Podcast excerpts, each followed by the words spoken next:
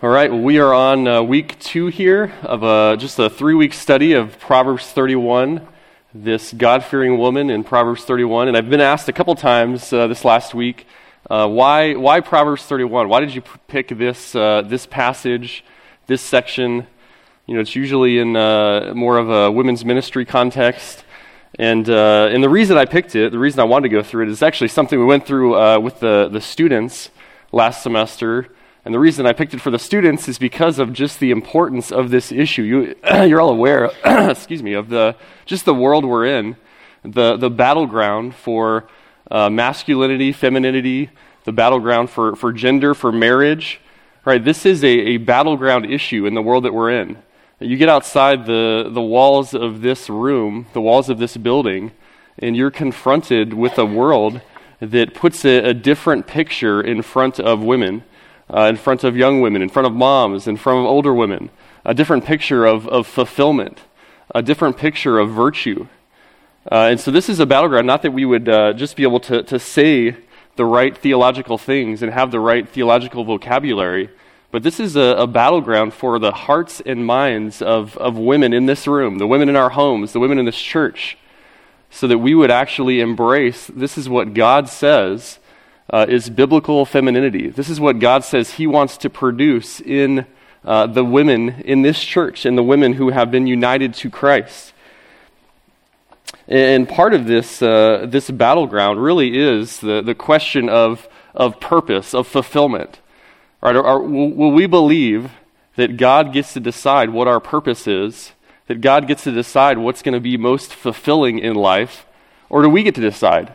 I mean, people have called, uh, called what our culture is going after the, the gospel of personal fulfillment. I don't know if you've heard that term, but gospel of personal fulfillment. That is to say that, that we get to decide what is most fulfilling. You know, as long as I get to do what I want to do, as long as I get to make my own rules, you know, the idea of you do you, treat yourself, you know, find your own purpose, as long as I get to do that, then I'll be fulfilled. Then I'll find joy and happiness. Right? And that is at odds with the scripture the scripture that says that God has decided, right? God has given us specific roles, God has given us a, a purpose. And we see in this passage uh, God's will, you could say, for women. This is God's purpose. This is what pleases the Lord, this kind of virtue, uh, these kind of characteristics. So we get to put in front of ourselves here's God's plan for the, the women in the church.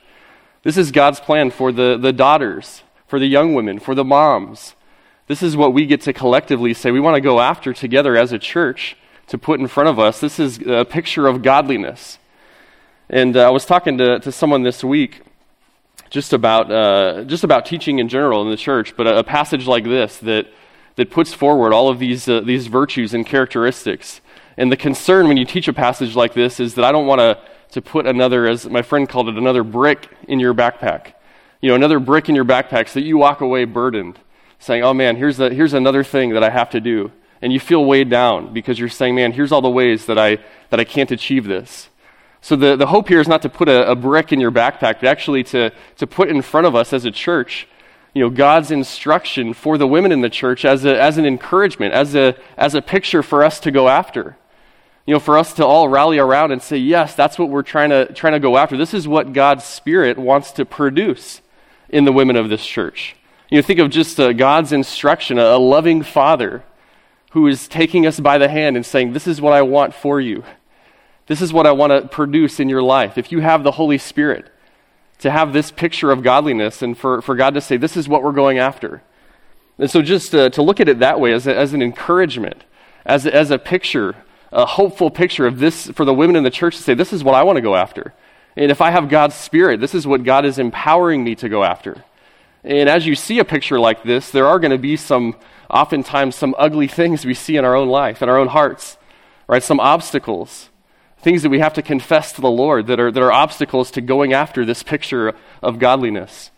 But, but again, the, the hope is that you would take these things as, as an encouragement to say, if I have God's Spirit, I have His Word, I have everything I need for godliness, that this would, would be an encouragement to you, an encouragement to the church you know, so that fathers could say, This is what I'm trying to raise my daughters toward.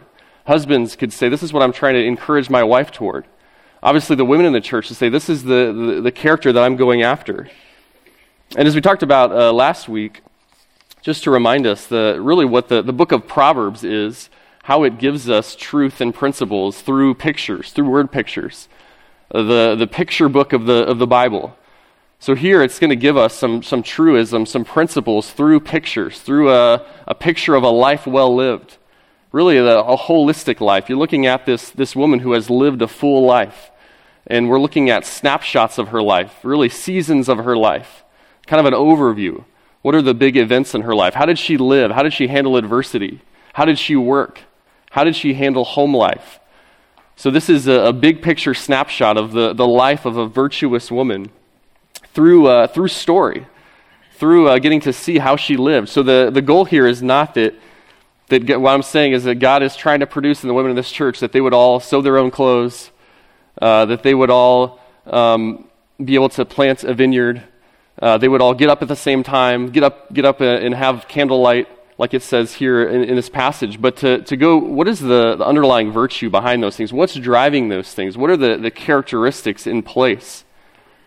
What's the, the godly character that's on display in this woman as she does all these things? And just to remind us here of the, the overarching character, what drives this woman? Look at Proverbs 31.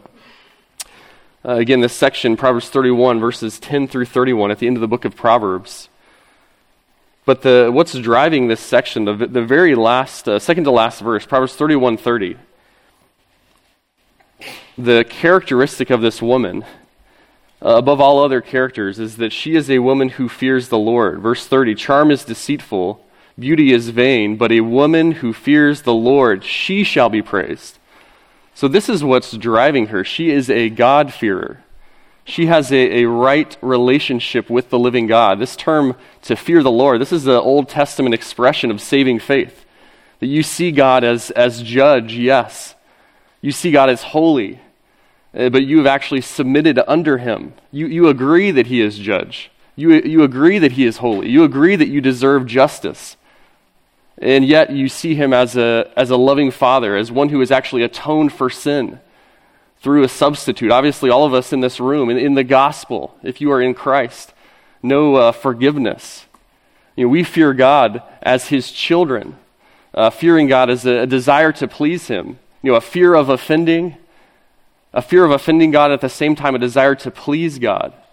Uh, to see him as a, a, father who forgives, who loves, and, and a father who has a standard. This is what he wants to produce. So, again, to look at this, this list as God's will, God's will for a woman, this is what God wants to produce, or to say, this is what pleases God. These kind of virtues please the Lord. When it says this woman shall be praised at the end of verse 30, this is uh, just a sign that God is pleased with this kind of virtue. So, just to remind ourselves again, to look down at the pages of Scripture and say, this, this pleases God. This kind of character pleases God to, to believe that in your heart, to say yes and amen. This is the character that I want to go after. To plead with the Lord humbly, Lord, produce this kind of character in me. And here, one of the, the, the, questions maybe that, that gets asked as you look at this is you say, man, this woman doesn't, doesn't seem to sin. There's no sin on display. Everything seems to be she just, she works hard, she's joyful, she serves. Does she ever do anything wrong? And I think under this banner of fear of the Lord, the, the one who is a God-fearer is a repenter. Right? They are forsaking sin when they see it. They live with a clean conscience. So this is not a, a picture of perfection, right? But a, but a picture of someone who is uh, taking short accounts with sin, who fears the Lord, so they forsake sin in their life when they see it. They turn from it. They confess it. And just to, to catch us up where we were at last week, last week we worked, we worked through the first uh, about 20 verses. I just want to work through, uh, we'll spend uh, the rest of the time this morning working through the, the rest of the chapter as far as we get. And the next week, I just want to kind of zoom out and look at here are the, the characteristics that we're talking about. Let's look at some of the, the virtues and just capture some of those uh, as kind of a big picture just to, just to help us synthesize some of these truths. So that'll be next week. This week we'll go through the, the rest of the chapter here. And uh, just to remind us, we looked at these, uh, these realms of faithfulness, realms of faithfulness of this God fearing woman, really trying to, to capture uh, more of a thematic outline. Here's the, the themes of life. As you're looking at this, these pictures of her life, these snapshots, uh, to see what are, what are the realms, what are the areas of her life. How does she respond when she works? How does she respond to, to her resources, really her responsibilities? How does she respond to others in relationships? Uh, we'll see t- today how does she speak? How does she work in the home? All these different realms of her life and the faithfulness that's on display in her life. Uh, verses uh, 13 through 15 are, are, her work we looked at. It says she looks for wool and flax. She works with her hands in delight, like a merchant ship, bringing her food from afar. Just this diligence, this labor to go all the way, to not, to not work halfway. She rises while it's still night, gives her food to her households and portion to her maidens. So, uh, just a diligence uh, across the board, working hard to plan to give instruction to others, to delegate responsibilities, uh, to just to go all out in her work. Uh, verses 16 through 19, we looked at just her in, in regard to her resources. Really, her resources, you could say her, her responsibilities. You know, she is a, a steward of all the things that she's been entrusted. God has entrusted to her different, different resources, all of us in different positions. All of us have different uh, levels of finances, different gifts, different abilities uh, different things that we own or don't own, but all of us have, have things to steward our time to steward, our resources, you know, our skills, our abilities, uh, spiritual gifts given in the church to steward. And she is a, a steward of all of these things. She actually takes her resources and grows them for the benefit of her house. And then we'll look at uh, this morning her relationships, is where we left off last week. Her relationships, really how she interacts with others. We saw verse 20 says she extends her hand to the poor and she stretches out her hands to the needy. So, this is her, as she is working, having her, her eyes up for those around her. She's considerate, she's generous, eager to give to others as they ask, as they have need. And then verse 21 is where we left off, and it says, She is not afraid of the snow for her household, for all her household are clothed with scarlet. So here you have uh, this woman who has made clothes. Uh, she has given them, eagerly given to the poor, but she is, she is making clothes for the sake of her household and not just for the sake of today. She's actually preparing them for the future. You see that it says there in verse 21 that, that snow is coming, winter is coming. So she's actually preparing ahead of time for a, a future season. She knows, okay, there's, there's something I have to prepare my family for. I have to provide clothes for the, the winter that's coming. So she's working hard today to provide, and she's working hard for the future. There's a, just a prudence on display, a prudence in her household. You see, that's where the, the first audience, the primary audience here for her, the first benefit of her labor is her household in the home. And she prudently cares for her home. Uh, Proverbs talks about the, the prudent man, Proverbs 27 12. The prudent man sees evil and hides himself, but the naive rushes forward uh, to his own destruction. So the prudent one actually has the foresight to see evil coming. And evil just, just being, uh, even for this in this passage, you know, something like winter. A hard season is coming. Difficult times are coming. There's something I have to prepare for. Whereas the naive, they just rush forward. They don't think about the future.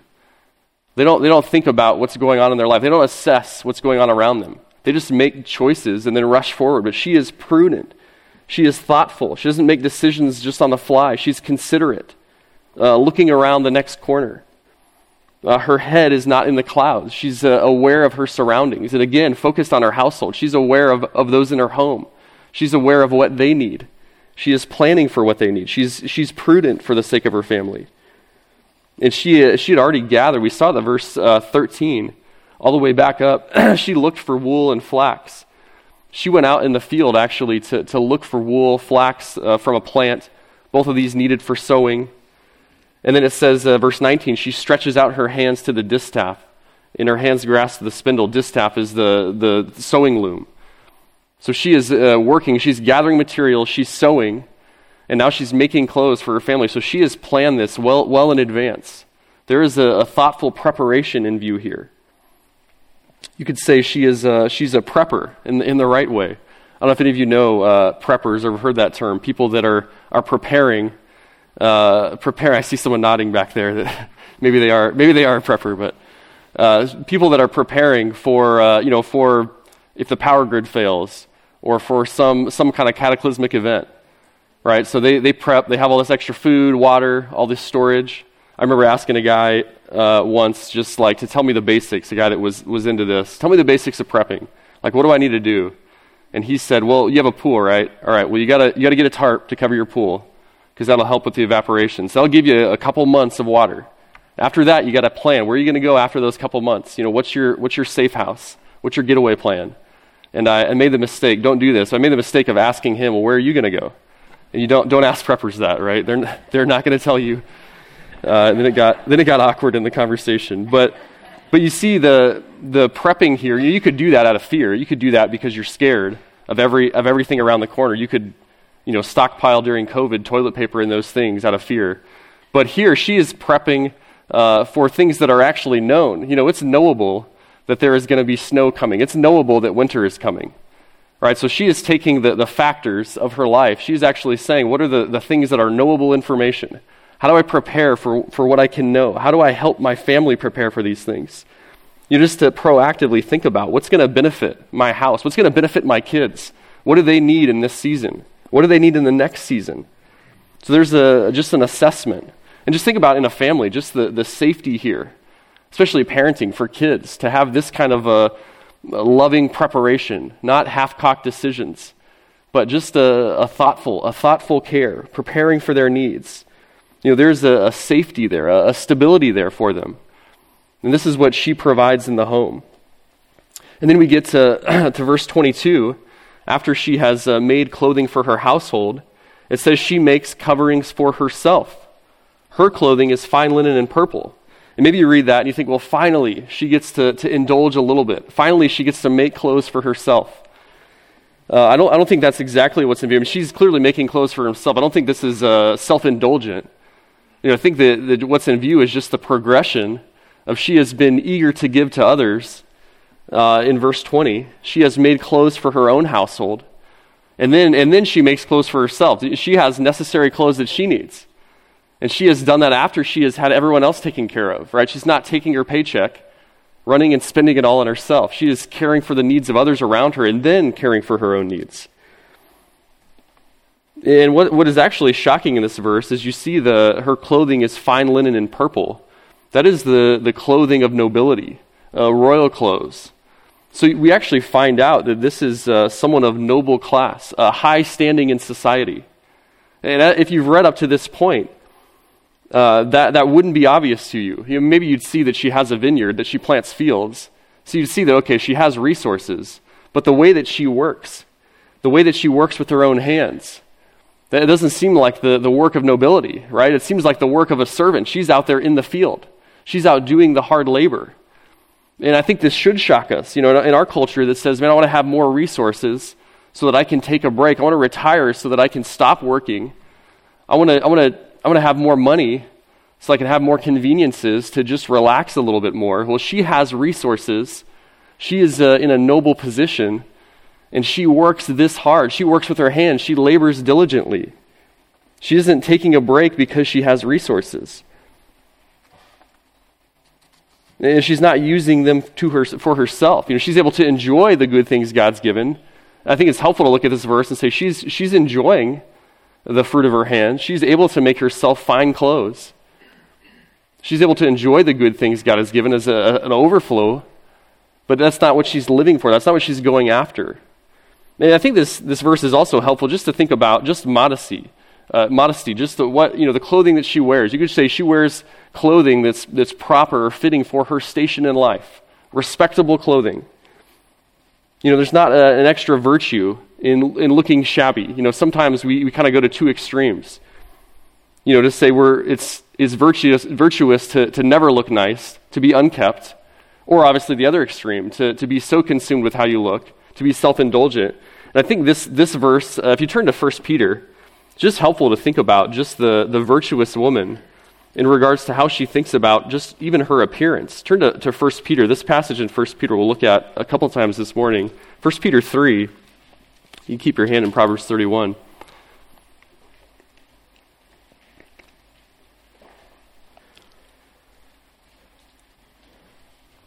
First Peter 3, uh, verse 3 and 4 is a, just a helpful passage, I think, to, to look at as you look at Proverbs 31 here.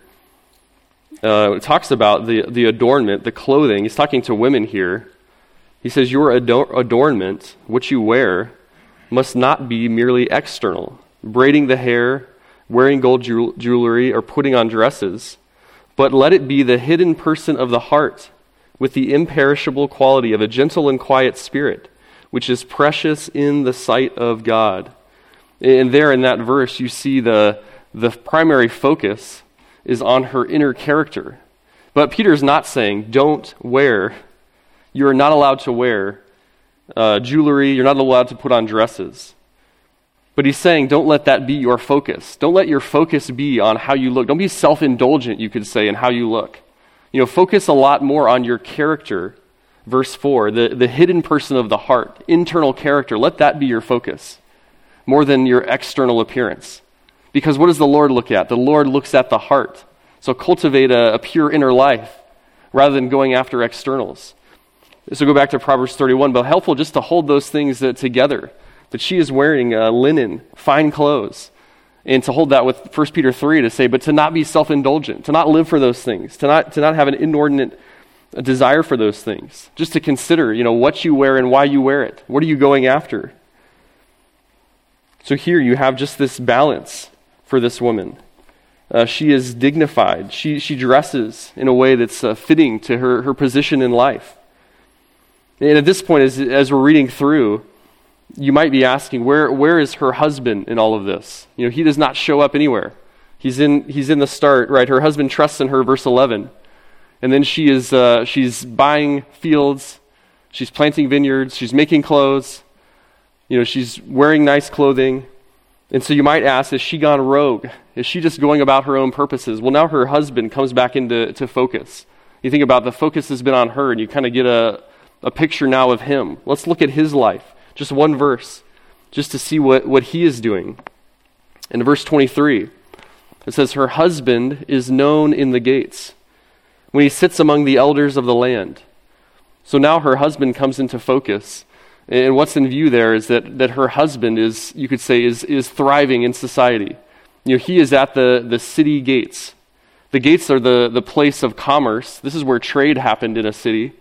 Uh, this is where uh, the elders, it says, these are the leaders of the, of the city. These where they met. So you have commerce, you have the, the seat of rule and authority at the city gates.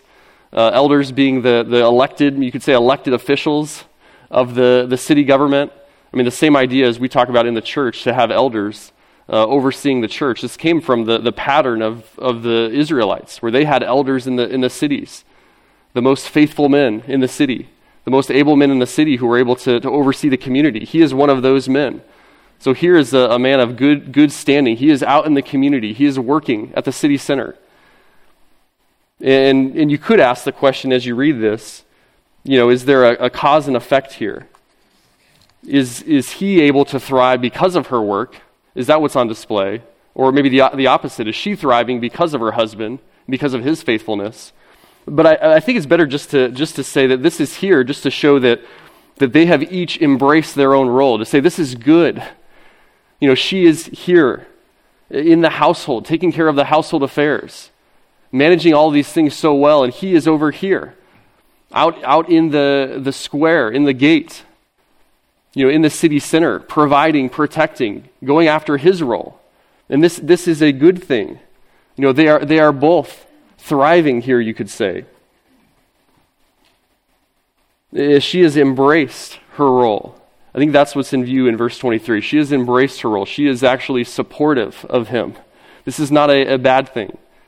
She is not saying, What about me? Why do I do all this behind the scenes work? I do all the hard labor in the home and now he gets to be uh, the one recognized with the city officials. He gets to be the one that people see. She's not saying that.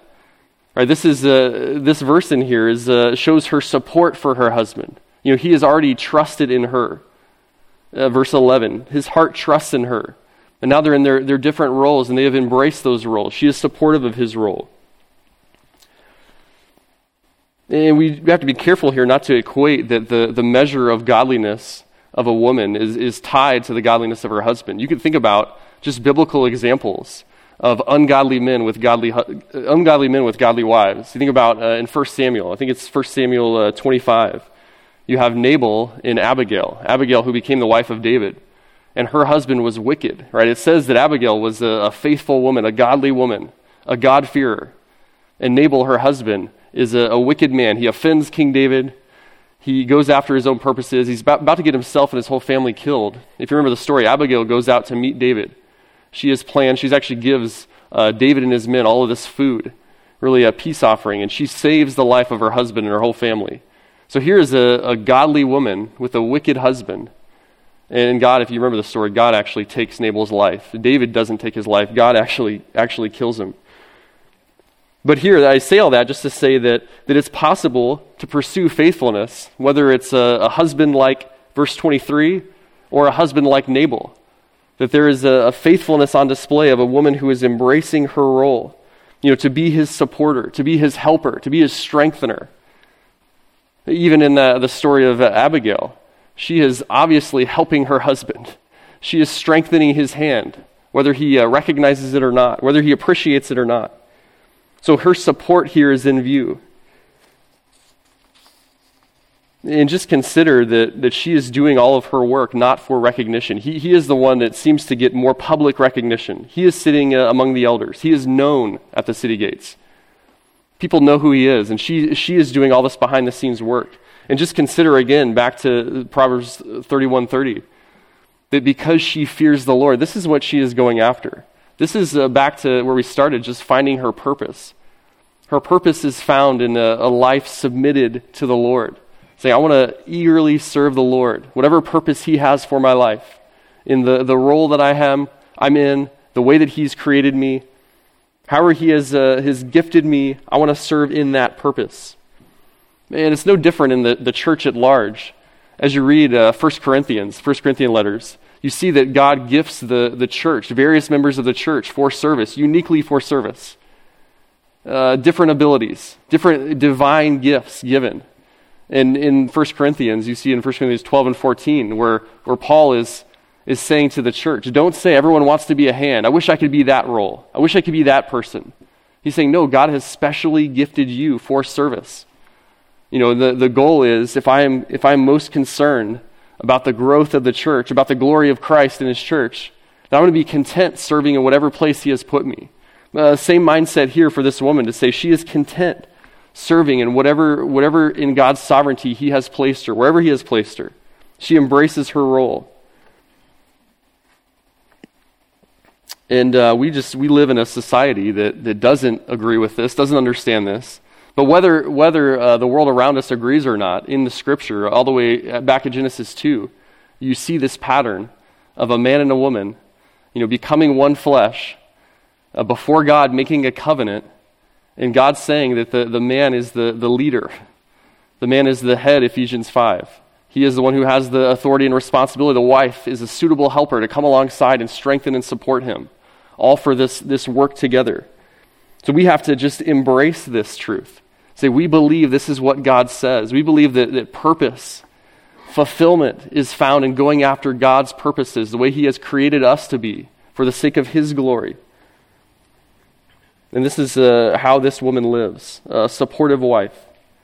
And just remember the original audience. Proverbs 31, verse 1, uh, gives us really the background, the introduction to this whole section. The words of King Lemuel, the oracle which his mother taught him.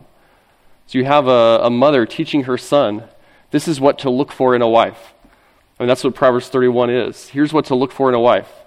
And just for, for young men to put this in front of, uh, put this in front of our young men. Just to say, this kind of woman, a woman who is willing to eagerly embrace her role, her station in life, to eagerly be what God made her to be, as a suitable helper, as you together go after pursuit of Christ. So, this is how, how she interacts across the board with, uh, with her husband, with her children, with the, the poor and needy. And then, verse 24, we see how she interacts really in the community. We find out that she, she also is in the place of commerce. She actually goes out and she, she trades. Look at verse 24. She makes linen garments and sells them, and she supplies belts to the tradesmen so this also, this uh, specialty clothing, she has made uh, other specialty clothing. She's made clothing for herself. She's made clothing for her family. Now she has excess, so she's actually made clothing and belts that she can trade. There's a, a skill, a resourcefulness that's on display here.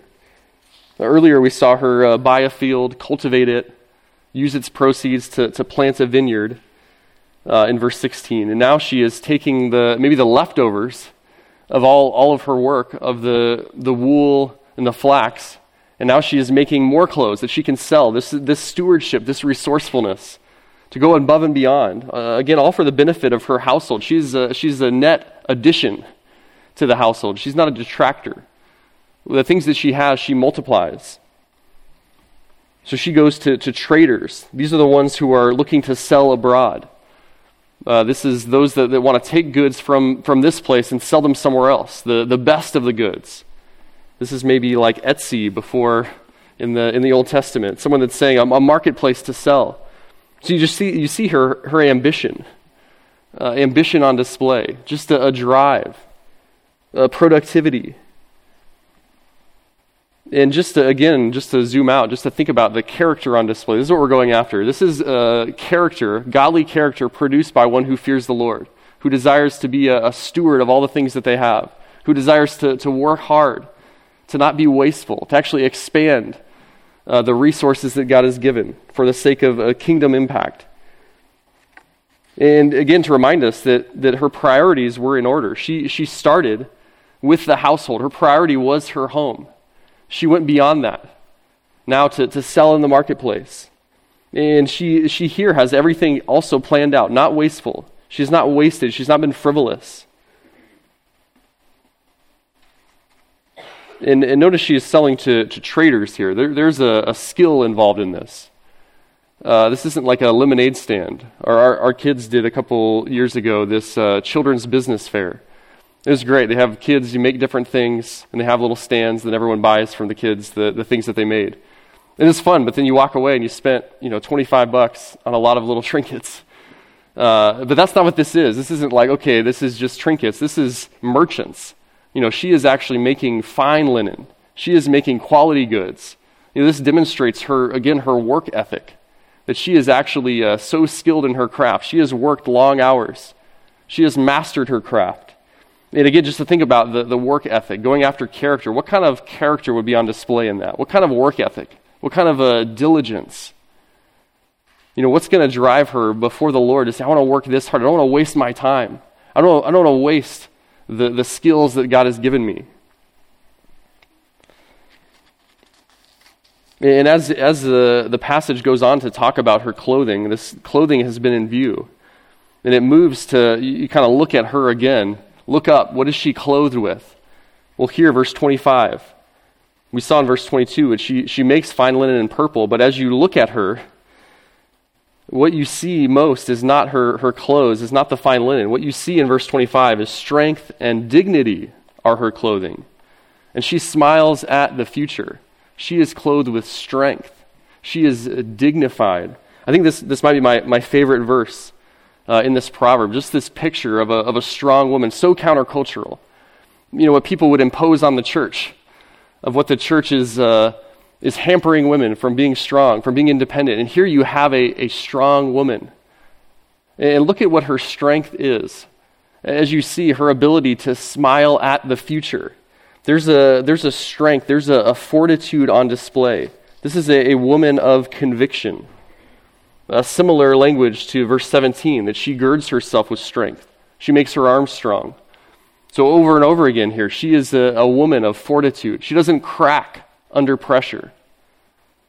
Uh, that's going to move us to the just the next point here, the next realm. As you think about just again these pictures of her life, I think about this one just being in regards to the the burdens that she carries.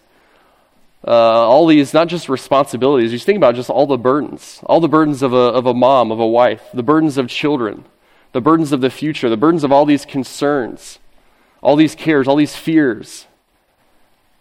And this is a, woman who has all of those things. She has responsibilities. She has children. She has so many things, so many weights to carry. And she doesn't crack under all these pressures. She's not, uh, she's not panicking. She's not uh, worrisome. She's not a, a, fretter. She doesn't fret. What you see is uh, just a confidence. It says here at the, the end of verse 25, she smiles at the future. Literally, that she laughs at the, the time that is coming. She can look forward with confidence at the future and, and smile, joyfully stare it in the face. And just think about uh, so often when we think about just hard things that are in front of us. And what's, what the future is, think about just what, what is in the future. It's the, the great unknown. The, the future is filled with uncertainty, it's filled with uh, anxiety, it's filled with fear. We, we don't know what's coming. And she doesn't shy away from it. She doesn't bury her head in the sand and pretend like it doesn't exist. She's not ignoring what's coming. She's not just smiling and pretending everything's okay. You know, that's the, the temptation for us is to just smile, pretend it's okay, try to ignore it. You know, maybe, maybe go to some, some form of entertainment. I just want to escape, you know, an escapism. I just want to escape from the hard things. I don't want to think about them. I want to get away from them. Well, she doesn't do that. There's not a, an escapism here. She actually stares down an uncertain future, and, she, and she's able to smile upon it. And again, because she fears the Lord, this is a woman who has confidence in the Lord, is able to face an uncertain future without fear. If you were to ask, uh, I think most young women, especially I think about high schoolers, if you asked uh, most high school girls, you know, what what one of their mo- main struggles is. What, what are the things that you struggle most with in life? And I think the top of that list would be anxiety. You'd probably hear anxiety more than, than most things. You know, anxiety about what am I going to do with my life, about college, about friends, about school, about relationships, all of these things I'm anxious about. What am I going to do at work? Who am I going to marry? Right? All of these potential concerns, looking at the future and being anxious. And moms, it's no different. You think about mom, the temptation to, to fret over kids, over all the potential dangers, over hard circumstances. There's so many things to worry about. I, uh, in the, I do the student ministries here, and it seems like every week in the last like month, there's been a, last couple months, there's been a new driver, a new kid turning 16. Every time I hear that, I'm like, that's awesome. And then I think about their moms. I'm like, oh, your mom must be terrified. So I feel for, I feel for the moms here with, with 16 year olds because you just think about the burdens of a mom as their, as their child drives away for the first time on their own and the potential for fear, all the uncertainty that comes along with it. And what does this woman do, this woman of virtue? She smiles at the future. She is confident because she fears the Lord. That's where her trust is in. Her trust is not in her circumstances. She's not able to control those. Her, her, trust is in the Lord. Over and over again, you see this in Scripture. The command, do not fear. Do not fear. Well, the one who fears the Lord is, is able to live a life without fear because they fear God, because they trust Him. They trust that He is in control. They trust that He is good and He does good. Uh, I love this phrase just as we're reading through, we've been reading through the book of 1st and 2nd Samuel. And over and over again, you see this phrase God referred to as the Yahweh of hosts. You know, Lord Sabaoth, the Lord of armies. Think about the, the God of all the armies of heaven. You know, this is a, the one who fears the Lord is saying, I, I don't fear because I follow the, the living God who commands the host of heaven. I'm able to, to walk into an uncertain future without fear because that, that is my king, that is my God, that is my Father. And think about Psalm 23. Just one of the, the best, you know, psalms you think about just being afraid. I tell my kids at night, you know, this is a good one just to read as you're as you're afraid of the dark. You know, I will not fear. Yea, though I walk through the valley of the shadow of death, I will not fear, for you are with me. You know, to, to pray that, to believe that, that God is with his children, that he cares for them. Your rod and your staff, they comfort me. So this woman, she has a, a strong faith, a belief in what she can't see. Uh, turn back to, to 1 Peter 3 just for a minute. in that same, that same section where it's talking about just a, a, godly woman. And a lot of, you see a lot of parallels in 1 Peter 3 from Proverbs 31, a lot of the same themes on display. In, in, verse, in 1 Peter 3, verses uh, 5 through 6, talks about the, the godly women who walked before, the, the, patri- the matriarchs of the Old Testament. For in this way, in former times, the holy women also, who hoped in God, used to adorn themselves, being submissive to their own husbands, just as Sarah obeyed Abraham, calling him Lord, and you have become her children if you do what is right And then this last phrase, notice this last phrase, without being frightened by any fear. That is what's on display. The, the women who displayed faithfulness. Saying, look at to these women who were faithful. What was true of them? They walked without fear. I heard a pastor say uh, just this week that the, the biggest obstacle for uh, the submission of a wife to her husband, for a wife to be able to follow her husband, the biggest obstacle is usually fear. Fear, because, because I have to follow this man. All of his weaknesses, poor decision making, all of the, the failures that I've seen before, all the things that I know he does wrong. I have to follow him. Uh, that, that is where the fear comes in, right? That God has placed this person as a leader in this home. I have to submit under him. He's the one responsible. And you think about the temptation toward fear to control. No, I want to I wanna do it my way. I want to control the circumstance. Well, here, the, the woman who fears the Lord, she is not afraid. She is not controlling because she fears the Lord. This is a, a confidence this is a, just a picture of godliness. This is what a godly woman looks like. She is strong. She is uh, dignified in the face of adversity, in the face of trial, and she walks without fear. You know, not perfectly. Obviously, we're going to deal with, with fear. There's going to be trials. There's going to be so many things in our life. But what does the, the one who is trusting the Lord do with those fears, with those burdens? You know, 1 Peter 5, we cast those burdens on the Lord. You know, we take those anxieties, those fears, those burdens, and we cast them on the Lord. We say, God, you, you are good. You, you will be good. Your promises are true. You are faithful. That, that is what this woman displays uh, just a, a steadfast confidence, taking her burdens to the Lord, you know, casting all of her anxieties on Him. And I love this, just a picture also for, uh, for husbands, for husbands in the room to think about. How do you help your wife? What does it look like to encourage her, you know, when she's anxious? To put in front of this, her this picture, to help her, to say, you know, what's going to help a wife who is struggling, a wife who is anxious? What does she need? She needs to understand the, the character of God. She needs to have confidence she needs to have confidence that He is faithful, that He is powerful. She needs to, to be compelled by the truths of Scripture that God is who He says He is. He does what He says He will do. So it's so helpful for, again, this picture of a godly woman for all of us to say, yes, this is what we must encourage in each other. This is what we must go after. This is what we must put in front of the, the young women in our homes to say, God is, is good and does good. Let, let's trust Him again today. So, this is how, how she responds, this realm of her life, the, the burdens, all of the, the trials, the concerns, the anxieties, you know, to smile with confidence at the future. And then we see next that when she opens her mouth, kind of moving to her speech. Now we get to see when she talks. We haven't seen her speak yet. We haven't seen what comes out of her mouth. Well, now this number number five, her speech. You know, this realm of faithfulness in her speech. What does she say when she opens her mouth? I think the outline it should say, I think there's six realms. Last week was three, another three this week. So three plus three, but six realms of faithfulness.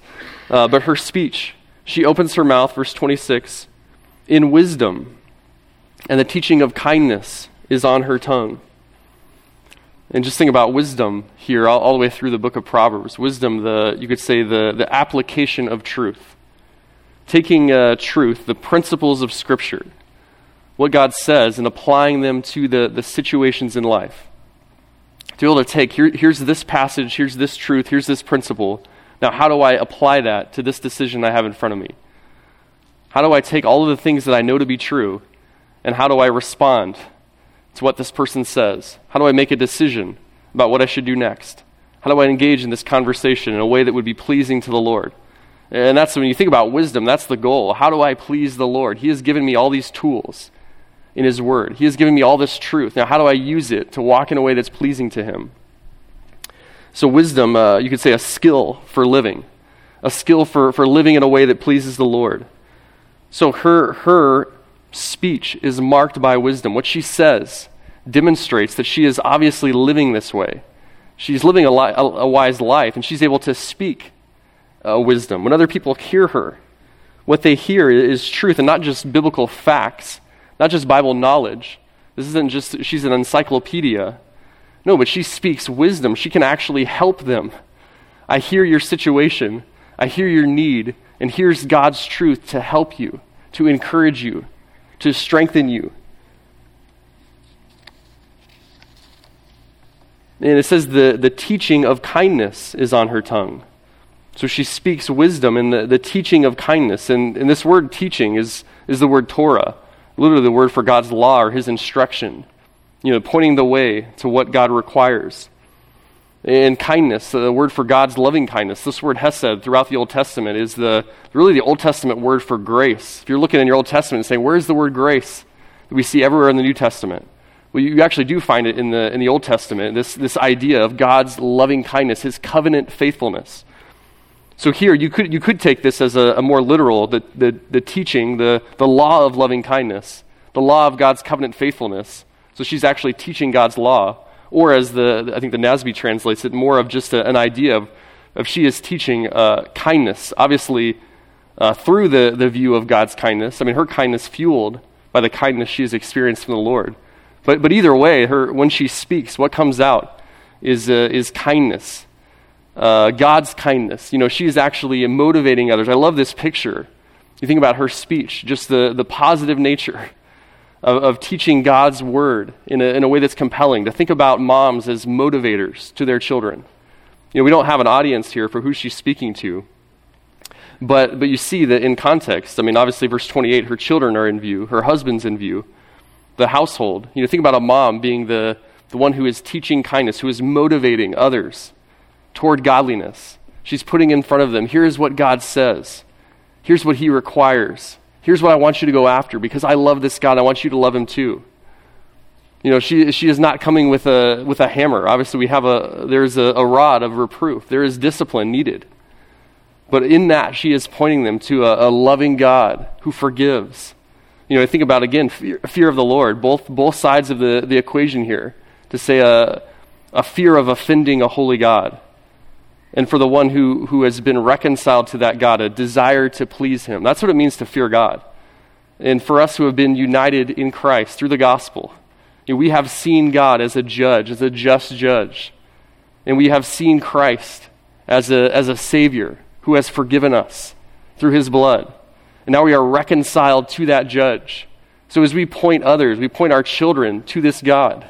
Say, look at the, this God who is just. You need to understand you need to believe his law. Your, your, your conscience needs to be convinced that this is God's word, to not disregard it, to obey it, because it's, it's from God, it's his word. And at the same time, you need to know that this God forgives, that he reconciles sinners into his family.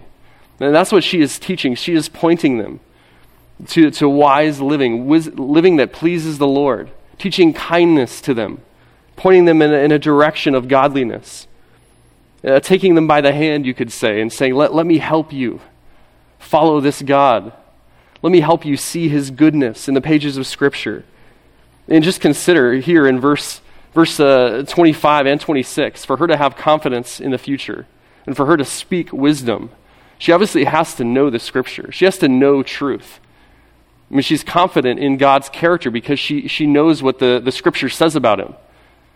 She's able to speak truth to others. She's able to speak wisdom because she knows the scriptures. She has traveled these truths in her own heart. You know, they have impacted her first. So she is discipling others because she has first uh, experienced God and she has uh, experienced Him in His Word.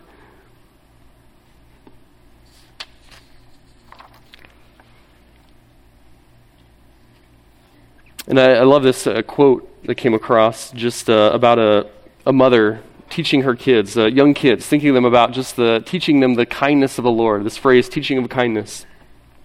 And in this uh, in this parenting book, it says uh, this quote from a mother to to another mother. She writes, "One of the most delightful offices of a mother is that of leading the minds of her little children up to God as a father.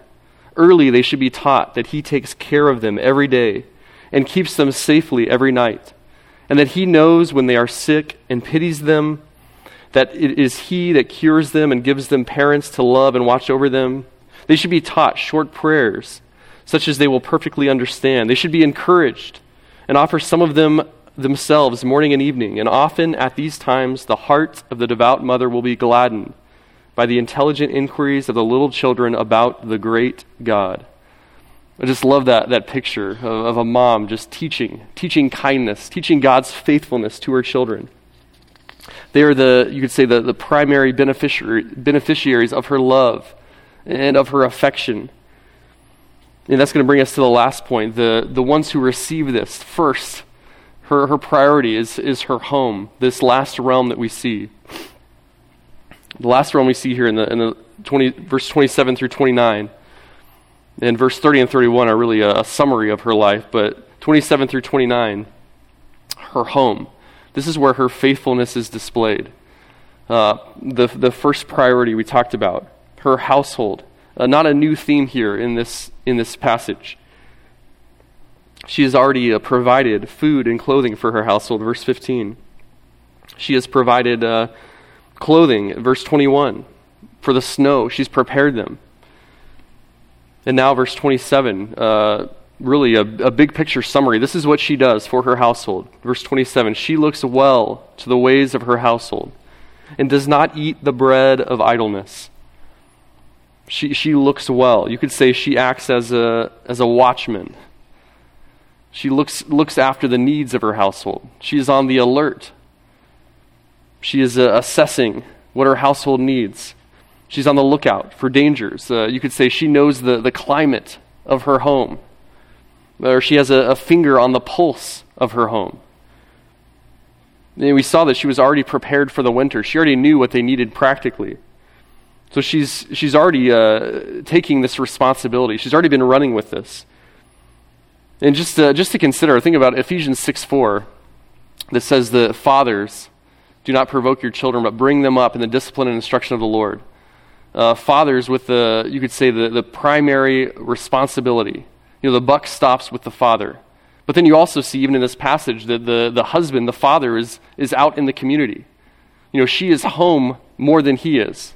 If he is uh, providing and protecting, if he's out there, and her time revolves more in the, in the household, and he's the one responsible, well, think about just the, the picture of a helper helping her husband, you know, strengthening him for the sake of parenting. You know, she has her finger on the pulse how are the kids doing? She knows. She is helping him in that regard. She knows the issues, the concerns, the weaknesses. Here are the, the challenges going on in the home. Here are the ways I can help strengthen your hand as, as I try to support parenting together, as I come alongside of you. So that's the, the picture here is that she is, she is the, the watchman. She looks well over the ways of her household. She has uh, embraced this, this role in the house. Think about Titus 2 a familiar passage. Titus 2, 4, and 5. You just listen uh, to what it says, Paul here to the, the church.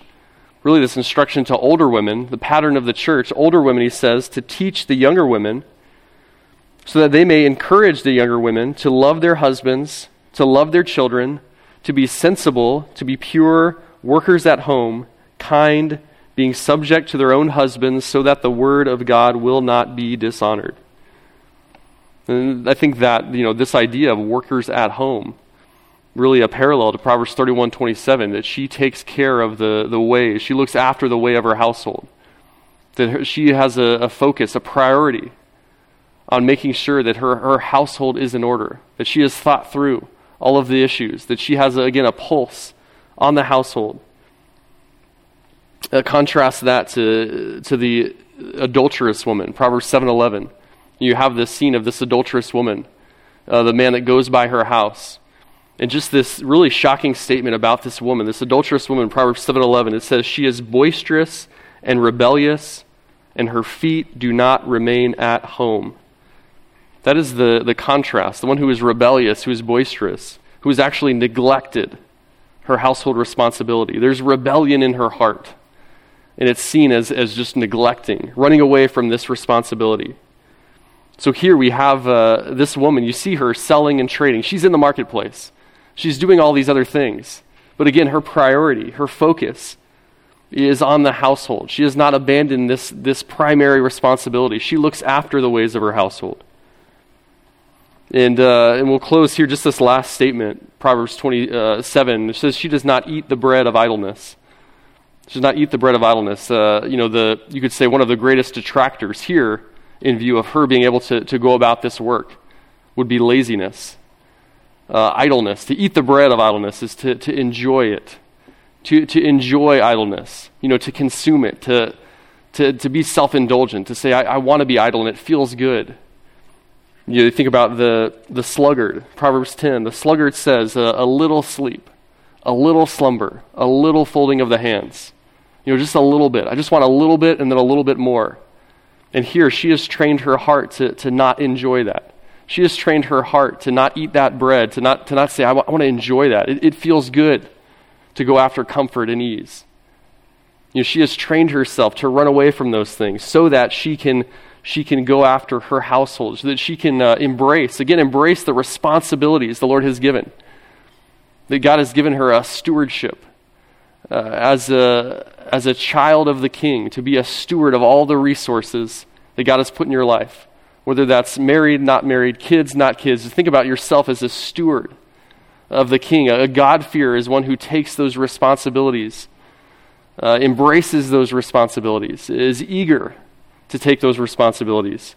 And I had uh, just uh, one brother come up to me last week and said, afterward, he said, Hey, you, you got to go into the, the men more. They need to hear, they need to hear a little more exhortation and uh, in this passage. And I think just, just to, to kind of zoom out for the, the men, especially the married men, just to, to hear a passage like this, and even the young men that, that would like to be married, you know, to say, I, I have to be further ahead I have to be a, a harder worker.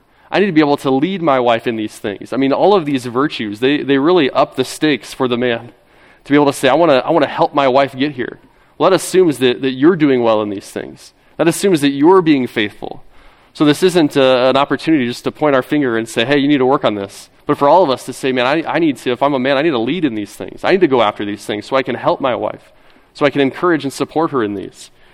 So let me, uh, let me close our time. We'll finish, like I said, next week. Finish working through the passage and then just, just kind of take a look at what are the kind of the characteristics we're going to summarize on display in this woman's life. So let me, uh, let me pray and then you'll be dismissed. God, thank you uh, just for this picture of, of godliness, of biblical femininity, of a woman who fears you, uh, a woman who is walking in a way that pleases you. I, I pray that the, the women in this room, that you would just uh, encourage them, motivate them, give them strength through your Spirit this week to go after these things, not as a, a burden, but as a delight to be uh, in your family, in your service, to be saved by Christ, to be freed from a love of self so that we can eagerly embrace what you have for us. So I pray that we would believe these truths, believe that this is actually a path toward fulfillment in this life and really a life that is pleasing to you. So I pray that we would be a, a church that is marked by an overwhelming desire to please you uh, because we love you, Jesus. We pray all these things in your name. Amen.